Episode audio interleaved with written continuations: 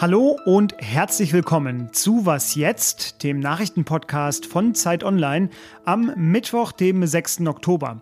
Heute spreche ich darüber, wie Boris Johnson Großbritannien aus der Krise führen möchte, ein Dauerthema hier im Podcast, und warum ein gefeierter Schweizer Schuhhersteller arge Probleme hat. Zuerst aber die Nachrichten. Mein Name ist Fabian Scheler. Schön, dass Sie dabei sind. Ich bin Matthias Peer. Guten Morgen.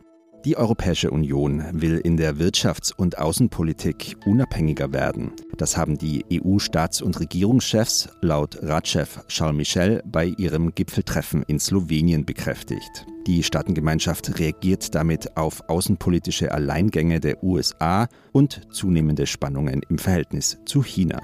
Für heute ist ein Treffen mit den Westbalkanstaaten geplant. Dabei soll es um die EU-Beitrittsperspektive für Albanien, Nordmazedonien, Serbien, Montenegro, Bosnien-Herzegowina und den Kosovo gehen. I saw Facebook repeatedly encounter conflicts between its own profits and our safety. Facebook consistently resolved these conflicts in favor of its own profits. Das sind die Worte von Frances Haugen, einer früheren Facebook-Mitarbeiterin, die nun zu den schärfsten Kritikerinnen des Konzerns gehört. Sie hat gestern vor dem US-Kongress ausgesagt und ihrem früheren Arbeitgeber vorgeworfen, Profite über das Allgemeinwohl zu stellen. Facebook-Chef Mark Zuckerberg hat die Vorwürfe nun zurückgewiesen. Als ein Unternehmen, das sein Geld primär mit Werbung verdient, hat Facebook seinen Worten zufolge kein Interesse an schädlichen Inhalten. Die Argumente der Kritiker seien deshalb unlogisch. Redaktionsschluss für diesen Podcast ist 5 Uhr. Werbung.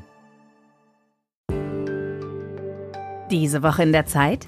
Die Bücher des Frühlings. 16 Seiten blühende Fantasie. Von gefährlichen Liebschaften, einer Flucht auf dem Mississippi und magische Erzählkunst. Das Literaturspezial zur Buchmesse in Leipzig. Die Zeit, Deutschlands größte Wochenzeitung. Jetzt am Kiosk oder direkt bestellen unter zeit.de/slash bestellen.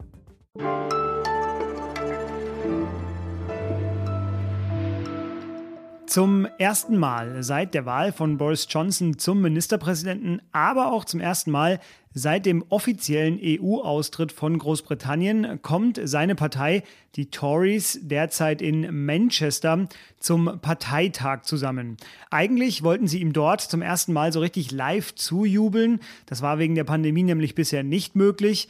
Aber der Mangel an Lkw-Fahrern im Land, die Schlangen fürs Benzin und auch die Engpässe in den Supermärkten, die zeigen selbst Johnsons Anhängern, dass seine Politik eigentlich nur von Krise zu Krise hüpft. Unsere Autorin in London, Bettina Schulz, wird mir nun erklären, wie Johnson die großen Probleme des Landes lösen will, denn heute will er seine als sehr bedeutend angekündigte Parteitagsrede halten. Hallo Bettina. Ja, hallo nach Berlin. Bettina, an den Lkw-Fahrern zeigt sich, äh, nach dem Brexit ist der Arbeitskräftemangel eines der größten Probleme im Land. Johnson wiederholt die ganze Zeit, das seien jetzt lediglich Anpassungen auf dem Weg von einer Billiglohneinwanderung zu einer Hochlohnwirtschaft. Stimmt das denn, was er da sagt? Ja, also ja und nein. Also Großbritannien hat seit Jahrzehnten ein Problem mit schwacher Produktivität. Das Land schickt äh, ja so viel Jugendliche wie möglich auf die Universitäten und die Berufsausbildung per Lehre und Berufsschule, das ist hier ziemlich verpönt. Ja, also Unternehmen investieren nicht gerne in die Ausbildung ihrer Mitarbeiter. Das war also natürlich so lange kein Problem, wie die Fachkräfte aus der EU kommen konnten. Egal, also ob es jetzt gut ausgebildete Lastwagenfahrer waren oder Schlachter in den Schlachthöfen. Also ein Großteil dieses Personals ist jetzt nach dem Brexit und während der Corona-Pandemie zurück in die EU gegangen und kommt jetzt nicht wieder. So, jetzt schiebt Johnson die Schuld an dieser Krise auf die Unternehmen und sagt, ja, die müssen höhere Löhne zahlen. Also er darf ja nicht zugeben, dass er selbst diese Krise mit seinem harten Brexit verursacht hat und das vielleicht ein Fehler war. Aber höhere Löhne für den gleichen Job, ja, die machen die Wirtschaft natürlich nicht produktiver. Welche Folgen hat denn diese Politik? Ja, also wir sehen das ja jetzt an der Krisenpolitik hier, ne? Lücken in den Regalen, an Warteschlangen und so weiter, ja. Also das Wirtschaftsmodell, das stimmt natürlich nicht. Ja, ich meine, wenn ich wirklich eine produktivere Wirtschaft haben möchte, dann schneide ich diese Wirtschaft nicht vom größten Markt vor der Haustür ab und errichte keine Handelsbarrieren und entziehe der Wirtschaft die Arbeitskräfte. Ja, Eine produktive Wirtschaft, die lebt ja normalerweise von besser und höher qualifizierter Ausbildung, von Forschung, von Entwicklung, besserer Infrastruktur. Und wenn diese Wirtschaft dann bessere Produkte produziert und verkauft, dann kann ich auch höhere Löhne bezahlen und dann zahle ich auch mehr Steuern und der Staat kann die Öffentlichkeit sozial unterstützen. Es gibt auch eine Agenda der Konservativen, die heißt äh, Leveling Up. Policy. Da geht es darum, die Lebensverhältnisse äh, gerade im eher strukturschwachen Norden äh, anzuheben und zu verbessern. Ist er denn damit schon eigentlich ein Sozialdemokrat oder wie, ist, wie wird das aufgenommen? Naja, also im Prinzip ist das ja eigentlich eine gute Idee. Ich meine, Großbritannien hat immer daran gekrankt, äh, seit der Thatcher-Zeit, äh, dass alles hier in London äh, zentralisiert wurde und der Norden wirklich vernachlässigt wurde. Ja. Ähm, aber das Problem ist, dass der Ansatz jetzt von diesem Leveling Up noch nicht klar ist. Aber Johnson will nichts daran ändern, dass dieses Leveling Up jetzt auch fast ausschließlich von London aus gesteuert wird. Und es ist auch nicht klar, wo mehr investiert werden soll. Also das Konzept ist nicht klar und es gibt leider Anzeichen, dass die Regierung die Regionen und Wahlkreise bevorzugt, wo sie was machen muss, um Wahlen zu gewinnen. Ja, aber das hat natürlich nichts mit guter Wirtschaftspolitik zu tun. Die ausführliche Analyse finden Sie in den Shownotes. Bettina, dir vielen Dank nach London. Ja, alles Gute nach Berlin.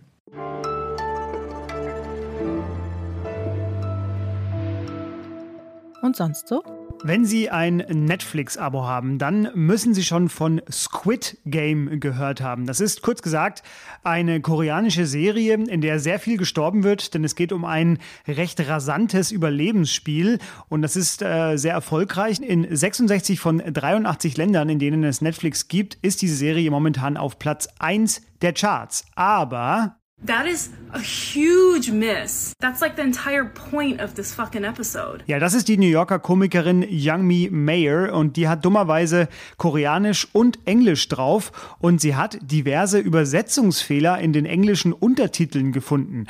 Das ist tatsächlich ein Problem, sagt sie, denn damit werden bekannte koreanische Popkulturreferenzen ja fast komplett falsch dargestellt. It seems so small. But it's like the entire character's purpose of being in the fucking show. Sie sagt, es besteht sogar Gefahr, dass man im Grunde genommen eine andere Serie dadurch schaut. Ja, und mein Tipp deshalb, selber gucken und vorher Koreanisch lernen.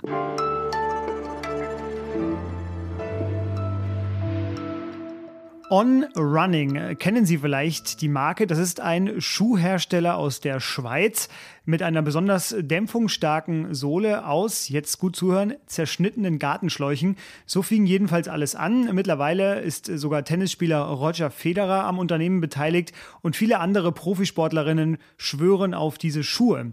Vor kurzem, Mitte September, ist das Unternehmen auch an die New Yorker Börse gegangen und wurde dort direkt mit über 10 Milliarden Dollar bewertet. Sind das also traumhafte Aussichten? Naja, nicht ganz, denn On hat jetzt ein Problem. Es ist nämlich das Geschäftsmodell. Das setzt nämlich darauf, Schuhe billig in Asien, vor allem in Vietnam, zu produzieren und sie dann hier teuer zu verkaufen. Das ist zum einen nicht mehr so richtig zeitgemäß, vor allem aber hat On gerade das Problem, dass wegen eines harten Lockdowns die Produktion in Vietnam stillsteht oder so gut wie stillsteht. Und mein Kollege aus dem Wirtschaftsressort, Zararias Zararakis, der hat sich jetzt damit dann mal ausführlich beschäftigt. Hallo Zararias. Hallo Fabian. Zacharias, äh, sag uns erstmal, wie hart ist On denn gerade davon betroffen, von diesem Lockdown? Im Moment sieht es noch gut aus, aber die Frage ist, wie es in ein paar Wochen oder Monaten aussieht, ähm, weil On im ersten Halbjahr 2021 seine Schuhe zu 100 Prozent in Vietnam wollte produzieren lassen. Ähm, und das gibt es, weiß das Unternehmen so aus öffentlich, dass es also wirklich in diesem Jahr äh, voll und ganz sich auf Vietnam verlassen hat. Ähm, nun war jetzt ab Sommer dieses Jahres in Vietnam ja größtenteils ein Lockdown verhängt. Also sehr viele Fabriken mussten wirklich ganz schließen über mehrere äh, Wochen und Monate sogar. Und ähm, das Problem ist, dass On einfach kein anderes Produktionsland hat. Und äh, jetzt ist nicht ganz klar, was in den kommenden Wochen passiert. Jetzt ist für euch Wirtschaftsjournalisten ja die Geschichte von On deswegen so spannend, weil sie in einem äh, Markt äh, erfolgreich als Startup-Unternehmen waren, der eigentlich ja gesättigt und voll war, nämlich äh, Sportartikel und im speziellen Laufschuhe. Jetzt frage ich mich natürlich, was ist eigentlich mit den Konkurrenten? Produzieren die nicht auch in Vietnam oder haben die sich da besser abgesichert? Die großen bekannten Nike, Adidas oder Puma, die produzieren alle auch in Vietnam, aber eben nicht zu 100 Prozent wie On. Also Nike zum Beispiel hat dort ungefähr die Hälfte äh, der Produktion von Schuhen, Adidas ungefähr, soweit ich weiß, 40 Prozent. Und ähm, trotzdem hat äh, ein Unternehmen wie Nike jetzt kürzlich eingeräumt, dass sie äh, rund zehn Wochen an Produktion verloren haben in dem Land und das wird sich schon äh, auswirken. Das heißt, man wird es wahrscheinlich merken, also äh, im Winterhalbjahr. Und ähm, bei On dürfte das Problem ungleich größer sein, weil die eben allein sich auf Vietnam verlassen. Jetzt gab es eine Mitteilung von On, wo sie selber gesagt haben, dass sie eventuell sogar pleite gehen könnten. Äh, auch da frage ich mich so ein bisschen, haben sie jetzt nicht durch den Börsengang gerade 750 Millionen Dollar eingenommen? Also ist das nicht eine überzogene Warnung? Ja, das muss man so ein bisschen in den Kontext setzen. Also diese Warnung steht im Börsenprospekt. Das ist das Papier, das ein Unternehmen ausgibt, bevor es an der Börse erstmals äh, gelistet wird. Das ist bei On im September dieses Jahres passiert. Also sie sind in New York an die Börse gegangen und ähm, im Zuge dessen wurde eben das Börsenprospekt veröffentlicht und dort werden äh, ja Investoren, mögliche Investoren des Unternehmens auf mögliche Risiken hingewiesen und bei On stand dann doch sehr klar im Zusammenhang, dass sie eben äh, einzig und allein in Vietnam produzieren und durch die Schwierigkeiten ähm, äh, im, im Zuge des Lockdowns und der Pandemie jetzt eben auch ein finanzielles Risiko für das Unternehmen entstehen könnte. Das war Zacharias Zacharakis. Er wird die Schuhregale weiter beobachten und sein Artikel, der erscheint heute, den trage ich in die Shownotes ein, sobald er dann erschienen ist. Und das war was jetzt am Morgen. Später wie immer unser Update. Mich hören Sie, wenn Sie wollen, morgen früh wieder. Was jetzt at Zeit.de oder der Hashtag Was jetzt bei Twitter. Das sind die Kanäle, auf denen Sie uns erreichen. Machen Sie es gut. Tschüss.